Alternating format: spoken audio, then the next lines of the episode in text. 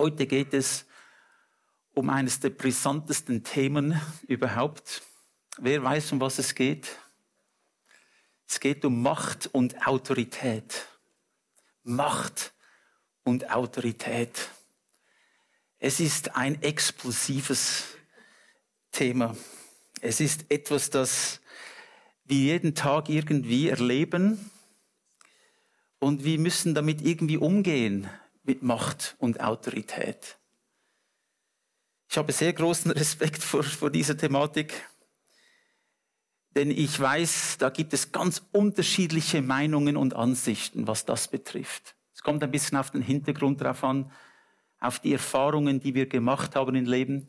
Wir alle wurden mit dieser Thematik konfrontiert und in einigen Menschen hat diese Thematik Macht und Autorität tiefe Wunden hinterlassen.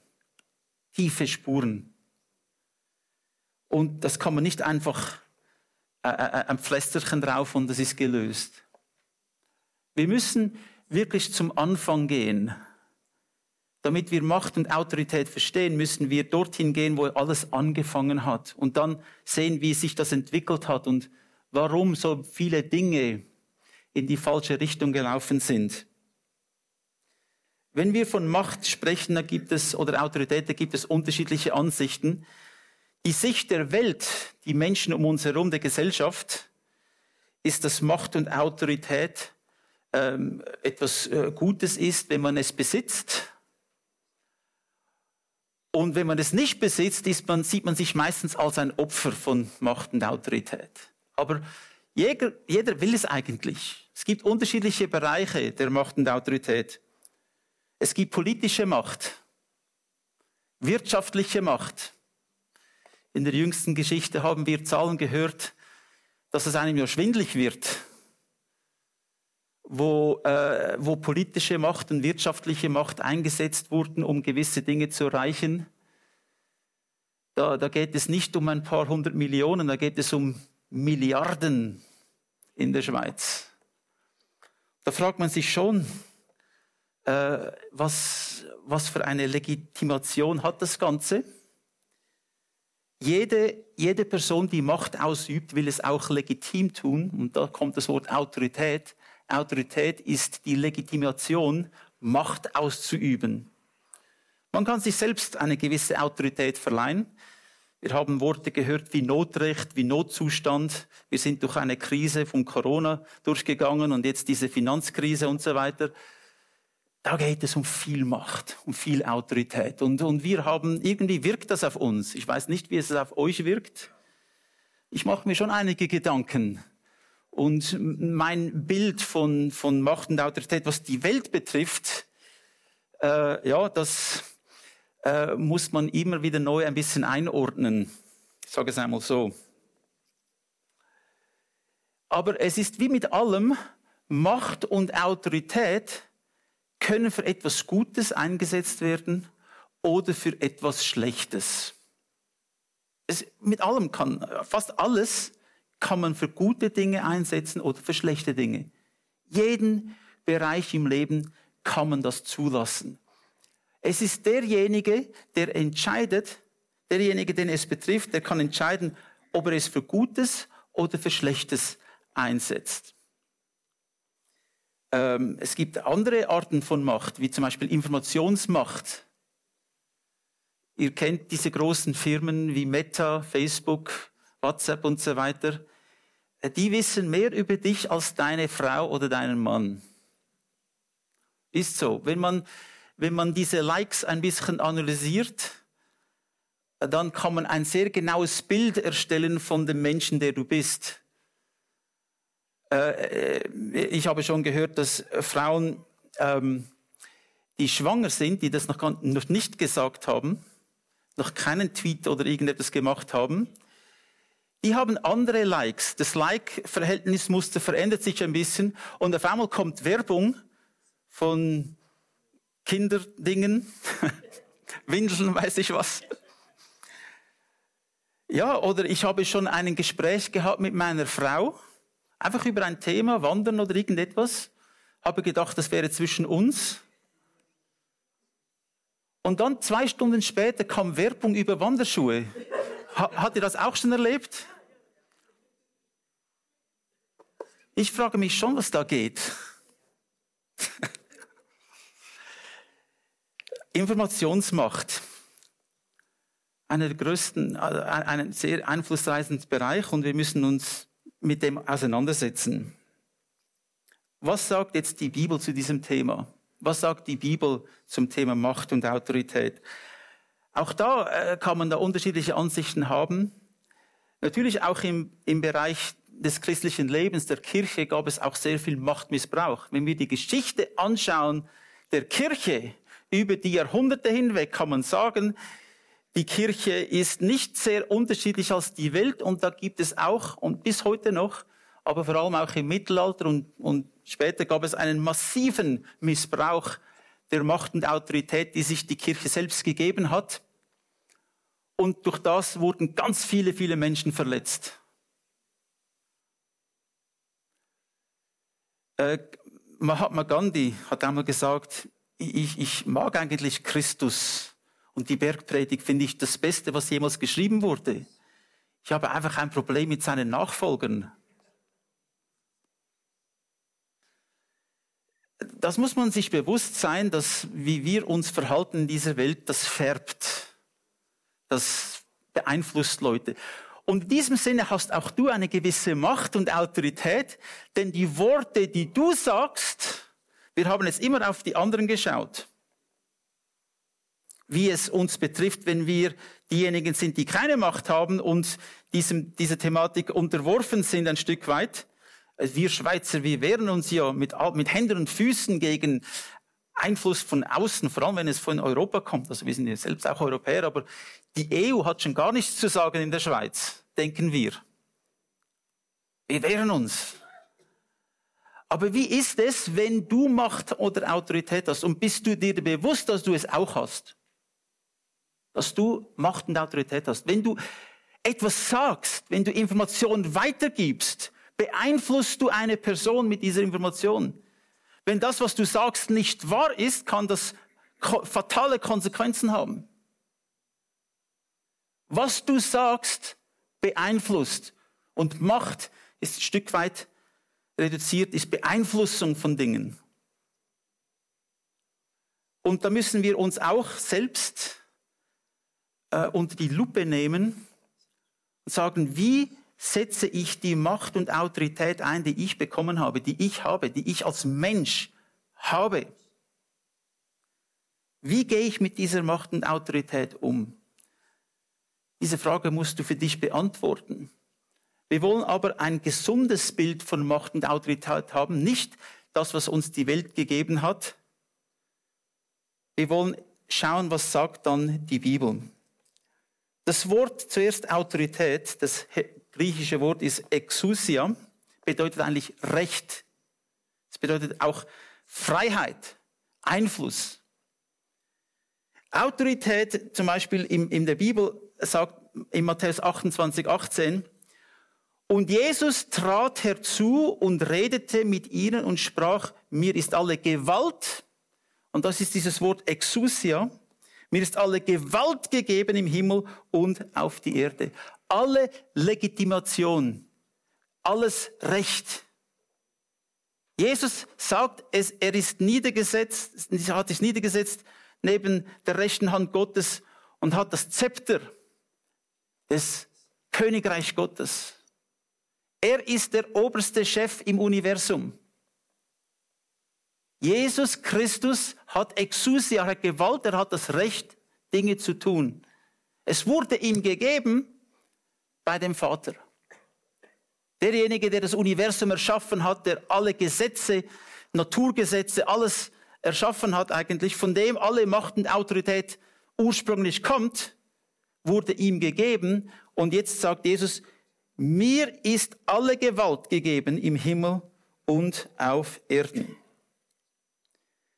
Also die Autorität ist eine Legitimation, etwas zu tun.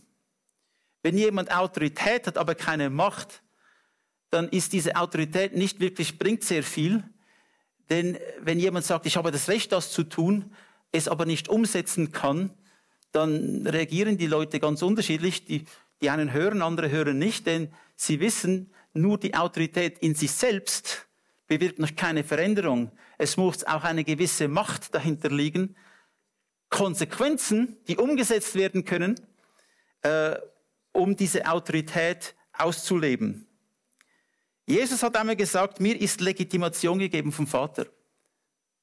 Er ist gestorben am Kreuz für unsere Schuld, er ist begraben worden, er ist nach drei Tagen auferstanden, er hat den Tod besiegt, er hat den Feind gesiegt, er hat über das Gesetz triumphiert, indem er das Gesetz eingehalten hat und gerecht gesprochen wurde von dem Vater. Und wenn wir an ihn glauben, wenn wir ihn annehmen, dann gibt er auch uns diese Autorität. Er sagt, ich habe Autorität empfangen, geht nun in die ganze Welt, ich gebe euch auch meine Legitimation, das Recht, das Evangelium zu verkünden in der ganzen Welt. Du hast diese Autorität, das Wort Gottes weiterzugeben, denn Christus hat es dir persönlich gegeben. Das andere Wort für Macht ist, das griechische Wort ist Dynamis. Da kommt unser Wort Dynamit, diese explosive Kraft her. Das Wort Dynamis bedeutet, wie gesagt, Kraft oder auch Herrlichkeit oder Fähigkeit. Wir lesen zum Beispiel im Hebräer 1.3, seine Herrlichkeit leuchtet aus ihm und sein Wesen ist ihm völlig aufgeprägt. Da geht es um Jesus Christus. Das Wesen Gottes ist ihm völlig aufgeprägt. Durch die Macht, durch die Dynamis seines Wortes trägt er das All. Er hält alle Naturgesetze zusammen. Und nachdem er das Opfer gebracht hat, das von Sünden reinigt, hat er den Ehrenplatz im Himmel eingenommen, den Platz an der rechten Seite der höchsten Majestät. Jesus Christus. Wer ist der Chef? Jesus. Wer hat das letzte Wort? Jesus. Er hat nicht nur die Autorität, er hat auch die Macht. Wenn je, als Jesus gesprochen hat, sind die Welten entstanden, das Universum. Er hat Zeit erschaffen, er hat einen Raum erschaffen, er hat Materie erschaffen, er hat die Naturgesetze erschaffen. Durch die Kraft seines Wortes, durch die Dynamis, durch die Macht seines Wortes. Gott, der Vater, Sohn und Heiliger Geist, hat alle Macht, alle Autorität. Halleluja. Es kommt von ihm. Und das ist einmal der Ursprung, die Quelle aller Macht und Autorität. Kommt nicht von Regierungen, kommt von Gott. Jetzt hat aber Gott eine Ordnung erschaffen, das sehen wir auch im Universum. Eine Ordnung, wo er gewisse Macht und Autorität delegiert hat. Er hat zum Beispiel die Engel erschaffen. Die Engel haben auch gewisse Macht und Autorität, je nachdem. Gott hat es unterschiedliche Maßen an Macht und Autorität den Engeln gegeben. Engel sind mächtige Wesen, die Dinge tun können, die wir uns gar nicht vorstellen können. Er hat ihnen gewisse Macht und Autorität gegeben, um eine bestimmte Aufgabe auszuführen. Es gab eine dieser Engel, sein Name war oder ist Luzifer, der hat auch diese Macht, Autorität angeschaut, die er bekommen hat von Gott und hat sich etwas darauf eingebildet. Er hat gesagt, oh, ich bin denn schön, ich bin dann mächtig. Mächtiger als alle anderen Engel. Und diese Versuchung, die zu ihm gekommen ist in seiner eigenen Macht und Autorität, die er äh, besessen hatte, weil Gott sie ihm gegeben hat, diese Macht und Autorität wurde für ihn zu einem Stolperstein. Er ist darüber gefallen. Auch die Engel wurden versucht. Auch sie mussten sich entscheiden. Auch sie haben einen freien Willen, wie auch wir einen freien Willen haben. Und Satan hat sich entschieden, gegen Gott zu rebellieren. Er wurde dann aus dem Himmel rausgeworfen und von diesem Moment hat der Missbrauch der Macht und Autorität angefangen auf der Erde. Das erste, was er getan hat, ist Adam und Eva zu verführen. Und die haben leider auf ihn gehört. Und sie haben ihm eine gewisse Macht und Autorität gegeben, die Gott eigentlich ursprünglich Adam und Eva gegeben hat. Nämlich die Erde zu verwalten. Gute Verwalter zu sein. Diese Macht und Autorität, die Gott Adam und Eva gegeben hat, haben sie Satan weitergegeben. Denn die Bibel sagt uns in einem Gespräch, als Jesus in der Wüste war für 40 Tage und hungerte, dann ist Satan zu ihm gekommen und hat gesagt, wenn du dich niederbeugst vor mir, will ich dir alle Macht geben, alle Autorität, hat er zu Jesus gesagt, Satan. Dieser gefallene Engel hat tatsächlich zu Jesus gesagt, wenn du dich vor mir niederbeugst, werde ich dir alle Macht und Autorität geben auf dieser Welt, denn sie wurden mir gegeben. Von wem? Sicher nicht von Gott. Adam und Eva haben sich entschieden, ihr Recht, ihre Autorität, ihre Macht, die sie gehabt haben, wegzugeben. Und dann hat Jesus natürlich mit dem Wort Gottes reagiert und gesagt, es steht auch geschrieben, du sollst dem Herrn, deinem Gott anbeten, ihm allein dienen. Und dann ist Satan weggegangen. Wenn man sich das so überlegt, diese, diese Begegnung, unglaublich. Aber Satan versucht es mit den unglaublichsten Dingen. Es ist wichtig, dass wir uns an das Wort Gottes halten. Nicht irgendwie selber rudern und Dinge tun, sondern dass wir uns an das Wort Gottes halten und sagen, wir brauchen das Wort, weil im Wort ist Gottes Autorität und Macht enthalten im Wort Gottes. Wenn du wieder diese ursprüngliche Macht und Autorität für das Gute, für die Verherrlichung Gottes haben willst, dann geh zum Vater in seine Gegenwart, geh zum Wort Gottes, nimm es auf, lies es, meditiere im Wort Gottes und du wirst sehen, wie Gott dir Macht und Autorität gibt, Gutes zu tun. Nicht zu missbrauchen, Gutes zu tun. Menschen zu helfen, sein Königreich zu bauen. Denn die Bibel sagt uns, dass Gott auch ein Gott der Liebe ist. Über aller Macht und Autorität, die es gibt, steht Gottes Liebe. Gott ist motiviert, nicht, dass er Macht und Autorität ausüben kann. Die hat er einfach. Er ist motiviert durch Liebe. Weil er dich liebt, tut er Dinge weil er uns liebt. Das ist seine Motivation. Was ist deine Motivation für dein Handeln? Ist es Liebe oder ist es einfach, ich will anderen zeigen, wie mächtig ich bin? Ich bin einmal mit, wir waren einmal in, in ist nicht nur in Kalifornien der Fall, aber wir waren einmal in Kalifornien und sind wir durch Beverly Hills gefahren, durch diese Straße Beverly Hills. Da gibt es ein riesiges Haus nach dem anderen. Und da gibt es große Türen. Und, und habt ihr gewusst, je größer die Türe ist, desto wichtiger bist du als Person. Die Türe deines Hauses oder das Tor oder das Schloss, das du gebaut hast, je größer und prunkvoller diese Türe ist, desto wichtiger bist du. So denken die Menschen. Sie wollen ihre Macht, ihre Autorität demonstrieren, indem sie das äußerlich zeigen. Wie hat es Christus demonstriert? Wie hat es Christus demonstriert? Die Bibel, wir haben heute Morgen gelesen, ich bin nicht gekommen, um mir dienen zu lassen, sondern um zu dienen und mein Leben als ein Lösegeld zu geben für viele. Christus hat seine Macht demonstriert, indem er ein Jünger wurde, ein Sklave, ein Diener wurde. Indem er Menschen diente, indem er seinen eigenen Jüngern, seinen Jüngern dem Petrus, Johannes, all diesen Jüngern die Füße gewaschen hat.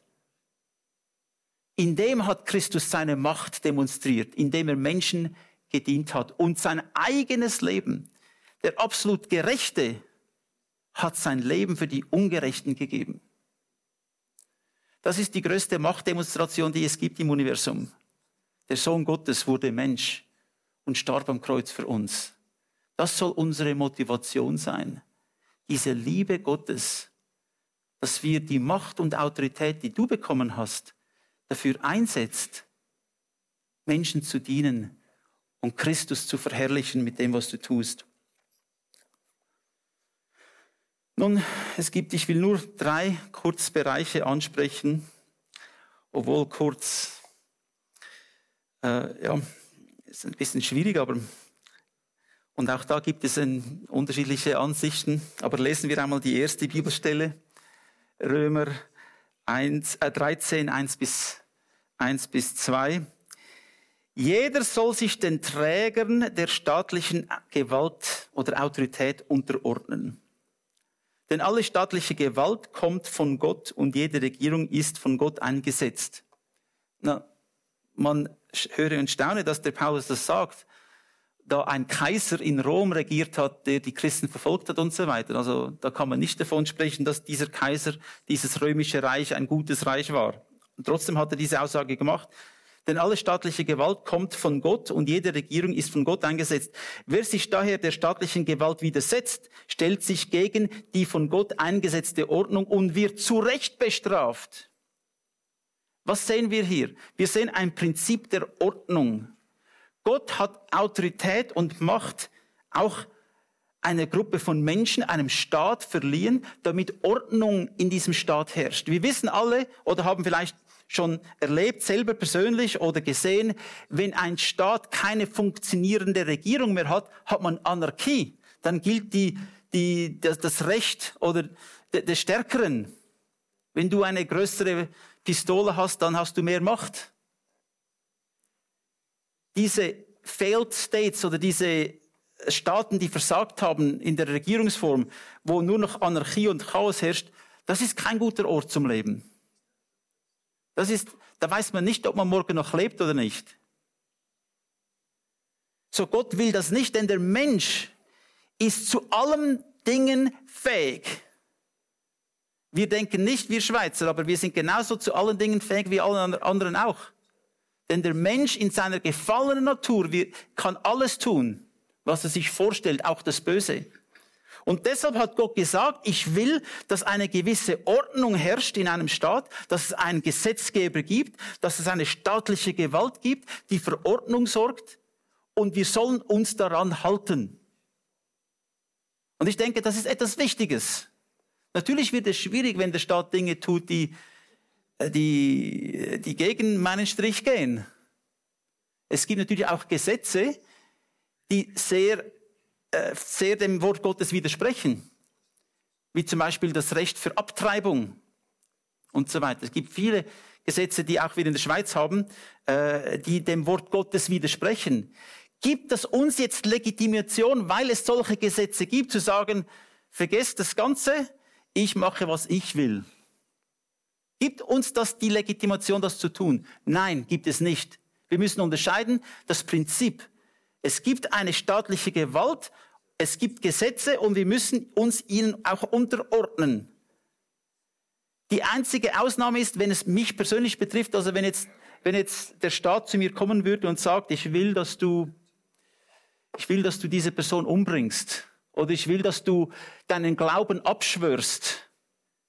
Ich will, Vielleicht kommt eines Tages kommt ein Staatsbeamter zu mir und sagt, Oliver, du kannst nicht mehr über diese Thematik predigen. Zum Beispiel Thematik Familie, Ehe, Mann, Frau, Kinder und so weiter. Du kannst nichts mehr darüber äh, sagen. Wenn das der Fall sein würde, dann muss ich für mich entscheiden, kann ich in diesem Bereich dem Staat gehorchen oder nicht. Wenn der Staat mir etwas sagt, das ganz klar gegen das Wort Gottes ist, das ich tun soll, dann habe ich auch von, vom Wort Gottes her das Recht, mich zu weigern, das zu tun. Natürlich gibt es dann Konsequenzen für mich. Vielleicht komme ich in das Gefängnis. Ich muss mit diesen Konsequenzen leben. Aber ich habe das Recht, mich zu weigern, Dinge zu tun, die gegen meinen eigenen Glauben zutiefst verstoßen würden. Das Recht habe ich. Aber ich habe nicht das Recht, einfach zu sagen, ich fahre jetzt so schnell, wie ich will. Ich gehe in den Laden und nehme mir Dinge, weil alles ist ja sowieso die stellen ja Milliarden, die, die, die Oberen, und, und, und, und wieso sollte ich nicht in den Laden gehen und, nein, das geht überhaupt nicht. Überhaupt nicht. Wir sollten uns an die Gesetze halten, denn die Gesetze sind gut und die Ordnung ist gut, die, sie kommt von Gott. Versteht ihr den Unterschied? Wichtig, dass wir das richtig verstehen. Die Bibel sagt uns auch, dass wir für die Obrigkeiten beten sollen. dass wir für unsere Regierung beten sollen, dass, dass Gott sie führt und leitet und segnet. Denn die Bibel sagt, auch wenn die Gerechten regieren, dann erfreut sich das Volk. Wenn die Ungerechten regieren, gibt es großes Seufzen und, und es kommt dann der Untergang dieses Volkes. Aber wenn, wenn wir für Menschen beten, dass sie Gottes Stimme hören und in der Regierung sind, dann ist es etwas Gutes. Wir sollten für unsere Regierung beten. Der zweite Bereich ist die Gemeinde. Es kommt ja für mich ein bisschen unbequem. Ich rede nicht gerne so darüber. Hebräer 13, 17. Hört auf die Führer oder Leiter in eurer Gemeinde und fügt euch ihren Weisungen. Es ist ihre Aufgabe, über eure Seelen zu wachen und sie werden Gott einmal Rechenschaft über ihren Dienst geben müssen. Sorgt also dafür, dass sie ihre Aufgabe mit Freude tun können, anstatt mit Seufzen und Stöhnen. Denn das wäre sicher nicht gut für euch. Und was bedeutet das? Wir können jetzt eine Diskussion haben. Was denkt ihr, dass das bedeutet? Nun, ich, ich sehe meine Aufgabe, meine Rolle vor allem in diesem Sinne, dass ich das Wort Gottes weitergebe. Dass ich das Wort Gottes verkündige. Ich sehe nicht meine Aufgabenrolle, jemandem zu sagen, was er in seinem persönlichen Leben tun soll. Sehe ich nicht. Das hat die Kirche lange getan und hat auch durch Manipulation und weiß ich was, leider Menschen in die Irre geführt. Ich weigere mich, Menschen zu sagen, was sie tun sollen. Was meine Aufgabe ist, wie ich es sehe und verstehe, ist euch das Wort Gottes weiterzugeben nach dem besten Wissen und Gewissen. Natürlich weiß ich auch vieles nicht und vielleicht mache ich auch Fehler in meiner Auslegung des Wortes Gottes. Wenn das der Fall ist, dann bitte ich euch, vergibt mir. Wichtig ist, dass ihr immer selbst nachprüft, was das Wort Gottes sagt, dass, dass ihr selbst darin liest, dass ihr wie die Bereer seid, dass, sie, dass ihr das Wort Gottes selbst studiert und seht, ist es wirklich so, wie der Pastor gesagt hat? Es ist meine Aufgabe, euch die Weisungen Gottes weiterzugeben und ihr müsst sie prüfen und dann selber entscheiden, will ich mich daran halten oder nicht. Das ist so, wie ich es sehe. Meine Autorität, die ich als Pastor habe in der Gemeinde, beruht sich vor allem auf, auf die Verkündigung des Wortes Gottes und nicht auf mich einmischen im Leben von einzelnen Menschen. Wenn jemand mich um Rat fragt, kann ich, fragt, kann ich natürlich meine Ansicht sagen, aber ich, ich, ich gehe nicht zu Personen hin und sage, das darfst du nicht tun und dieses und jenes. Das steht mir nicht zu. Aber was mir zusteht, ist, das Wort Gottes zu verkünden. Und was euch nicht zusteht, ist mir zu sagen, was und wie ich das Wort Gottes verkündige. Das ist meine, mein Recht, meine Autorität, die ich von Gott bekommen habe. Versteht ihr das? Also wenn es jetzt eine Abstimmung gäbe, sagt Pastor, wir haben abgestimmt und wir wollen, dass du jetzt über diese Thematik sprichst und das und das sollst du sagen. Das geht nicht. Da müsst ihr euch einen anderen Pastoren suchen. Ich muss vor Gott Rechenschaft ablegen in dem, was ich euch weitergebe. Ich will das mit Freude tun können und ich kann sagen, in dieser Gemeinde kann ich das mit großer Freude tun. Ich bin nicht einer, der seufzt. Überhaupt nicht. Ihr gebt mir sehr viel Ermutigung und auch diese Freiheit, die ich brauche, das Wort Gottes zu verkündigen. Und ihr seid auch sehr gnädig mit mir. Da bin ich euch sehr, sehr dankbar. Was auch ein Teil meiner Verantwortung ist, auch darüber zu wachen, dass keine falsche Lehre in die Gemeinde kommt, wie, wie ich es als falsche Lehre verstehen würde. Es kommt immer wieder vor, dass Menschen kommen mit ihren ganz speziellen Ansichten und ich hatte schon mehrere Gespräche mit Menschen, die gekommen sind, die eine Plattform suchten, um ihre Ansichten weiterzugeben. Und äh, ja, ich könnte euch da mehrere Beispiele erzählen. Und ich kann nur sagen, das lasse ich nicht zu. Wenn jemand etwas sagen will, kommt er zu mir und dann prüfe ich es. Ich, ich, eventuell bespreche ich es mit, mit meinem Team. Aber es ist äh, immer so, dass im Team haben wir eigentlich eine sehr gute Einheit. Aber ich habe schon Menschen gesagt, nein, das kannst du in dieser Gemeinde nicht sagen. Das ist die falsche Gemeinde für dich, wenn du das glaubst. Ich bin dann so frech und sage das. Und ich tue es, weil ich die Verantwortung habe, auch die Gemeinde zu beschützen. Ich will nicht, dass, dass Dinge in euer Leben kommen, die, die euch schaden würden. Will ich nicht. Und es ist ja einfach der Sonntagmorgen. Natürlich kann jeder von euch, äh, gibt es Millionen von YouTube-Videos und Büchern und dieses und jenes könnt ihr lesen und was auch immer. Das ist euch überlassen. Aber wenn es da in der Gemeinde ist, dann werde ich das sagen, was ich glaube, dass Gott mir offenbart hat. Und äh, selbstverständlich nehme ich auch Ermutigungen an und, oder auch Korrektur oder wenn jemand mir etwas sagen will. Ich bitte es euch einfach, ich bitte euch einfach, das in Liebe und mit Geduld zu tun. Ich kann mich gut erinnern, als ich zuerst gekommen bin, äh, nach, jeder, nach jeder Predigt kam so ein lieber Bruder zu mir, das ist schon viele Jahre her, schon fast 20 Jahre, aber kam so ein lieber Bruder und sagt, ja, Oliver war gute Predigt, aber du hättest noch das und das sagen sollen und so weiter. Das war vielleicht ein bisschen anders und so. Und also jeden, praktisch jeden Sonntagmorgen. Und da habe ich das für zwei, drei Monate zugelassen. Bin also ein geduldiger Mensch. Ich denke es. Und da habe ich dem einmal gesagt, lieber Bruder, ich hatte einfach genug. Das Maß war voll. Und ich habe ihm gesagt, lieber Bruder, bitte tu das nicht mehr. Deine Meinung interessiert mich nicht. Wenn ich etwas wissen will über das Wort Gottes, dann komme ich, und wenn ich etwas von dir wissen will, komme ich zu dir. Und ich werde dich fragen. Wenn ich dich nicht frage, heißt das, ich bin nicht daran interessiert, was du denkst. Da hat es aufgehört, schlagartig. Ich weiß nicht, ob ich das heute immer noch so sagen würde, aber ich war ein junger Pastor und ich hatte genug. Und da hatte ich gesagt, jetzt ist fertig, ich will es nicht mehr hören. Auf jeden Fall bin ich immer offen für gute Gespräche, für Diskussionen, für Fragen. Es kommt immer ein bisschen auf den Ton drauf an. Wir, wir kennen das ja auch in der Ehe, oder? Der Ton bestimmt die Qualität der Beziehung.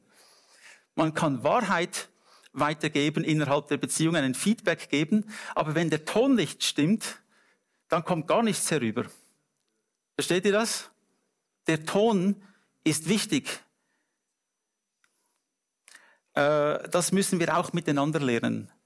In einem Ton miteinander umgehen, der freundlich ist, der nicht anschuldigend ist, nicht verurteilend ist, sondern liebevoll, freundlich, geduldig. Und vielleicht ist es sogar möglich, dass äh, dass, deine, dass deine Sicht von den Dingen falsch ist, ist ja eventuell auch möglich. Und dann ist es gut, dass du zuerst einfach in das Gebet gehst und den Herrn bittest, zeig, zeige mir, was dein Wort sagst. Und dann werden 90 Prozent der Probleme gelöst. Der dritte Bereich ist die Familie. Und jetzt kommt eine, eine Bibelstelle, die es in sich hat. Ihr wisst alle welche. Epheser 5, 22 bis 25. Das hatte Paulus gesagt. Das heißt nicht irgendwie vom Alten Testament, sondern Neues Testament. Ihr Frauen unterstellt euch euren Männern, so wie ihr euch dem Herrn unterstellt. Denn so wie Christus das Oberhaupt der Gemeinde ist, er hat sie ja, äh, er hat sie ja rettet und seinen Leib gemacht, so ist der Mann das Oberhaupt der Frau. Und wie die Gemeinde sich Christus unterordnet, sollen sich auch die Frauen ihren Männern unterordnen, und zwar in allen Dingen. Ihr Männer liebt eure Frauen, und zwar so wie Christus die Gemeinde geliebt und sein Leben für sie hingegeben hat. Dieser letzte Vers hat irgendwie eine redemptive, hat irgendwie eine erlösende Qualität, wenn man, wenn man das erste liest und das, das zweite weglässt. Wir, wir sehen vom Prinzip her gibt es eine Ordnung. Das sehen wir in der Regierung, das sehen wir in der Gemeinde, das sehen wir im gesamten Universum. Gott ist ein Gott der Ordnung. Er hat gewisse Dinge erschaffen, die in einem gewissen Maß ablaufen sollen. In der Physik gibt es nicht einfach, äh, es gibt nicht einfach eine Aktion und dann gibt es keine Reaktion. Jede Aktion löst eine Reaktion aus. Es gibt Naturgesetze und die laufen immer im gleichen Art und Weise ab. Und auch da gibt es Gesetze, geistliche Gesetze, die auch wichtig sind. Es ist nicht so, dass beide äh, Mann und Frau beide das Oberhaupt sind. Es gibt nur ein Oberhaupt und das ist der Mann. So sagt es Gott. Das heißt nicht, dass der Mann besser ist. Das heißt nicht, dass der Mann herrschen soll. Das heißt nicht, dass der Mann ein Diktator ist Das heißt, dass der Mann eine gewisse Verantwortung trägt. Eine Verantwortung, eine geistliche Verantwortung für seine Familie geistlich zu sorgen, wie auch physisch zu sorgen. Es gibt da natürlich, wenn es, wenn es zur Beschaffung von Finanzen kommt, da gibt es unterschiedliche Möglichkeiten. Aber ich, ich sehe vor allem die Rolle des Mannes als eine, eine Rolle des Priesters, der eine geistliche Aufgabe hat, der für seine Familie betet, seine Familie segnet, seine Kinder erzieht im Wort Gottes, seine Frau ermutigt im Wort Gottes. Das ist die Aufgabe des Mannes. Und wenn der Mann diese, dieses, diese Aufgabe nicht wahrnimmt, dann kommt Chaos in die Familie.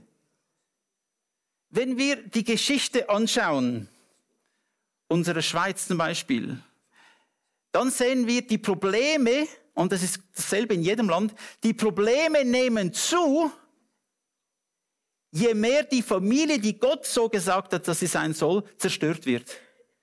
Die Probleme nehmen zu. Wenn das Wort Gottes weggenommen wird von der Gesellschaft, dann kommt das Chaos. Es war in den USA der Fall, dass bis zu den 60er Jahren oder so die zehn Gebote in jedem Klassenraum waren. Alle haben sie gelesen, die zehn Gebote. Man musste nicht unbedingt darüber sprechen, aber sie waren irgendwo an der Wand. Es war auch der Fall, dass viele Lehrer gebetet haben.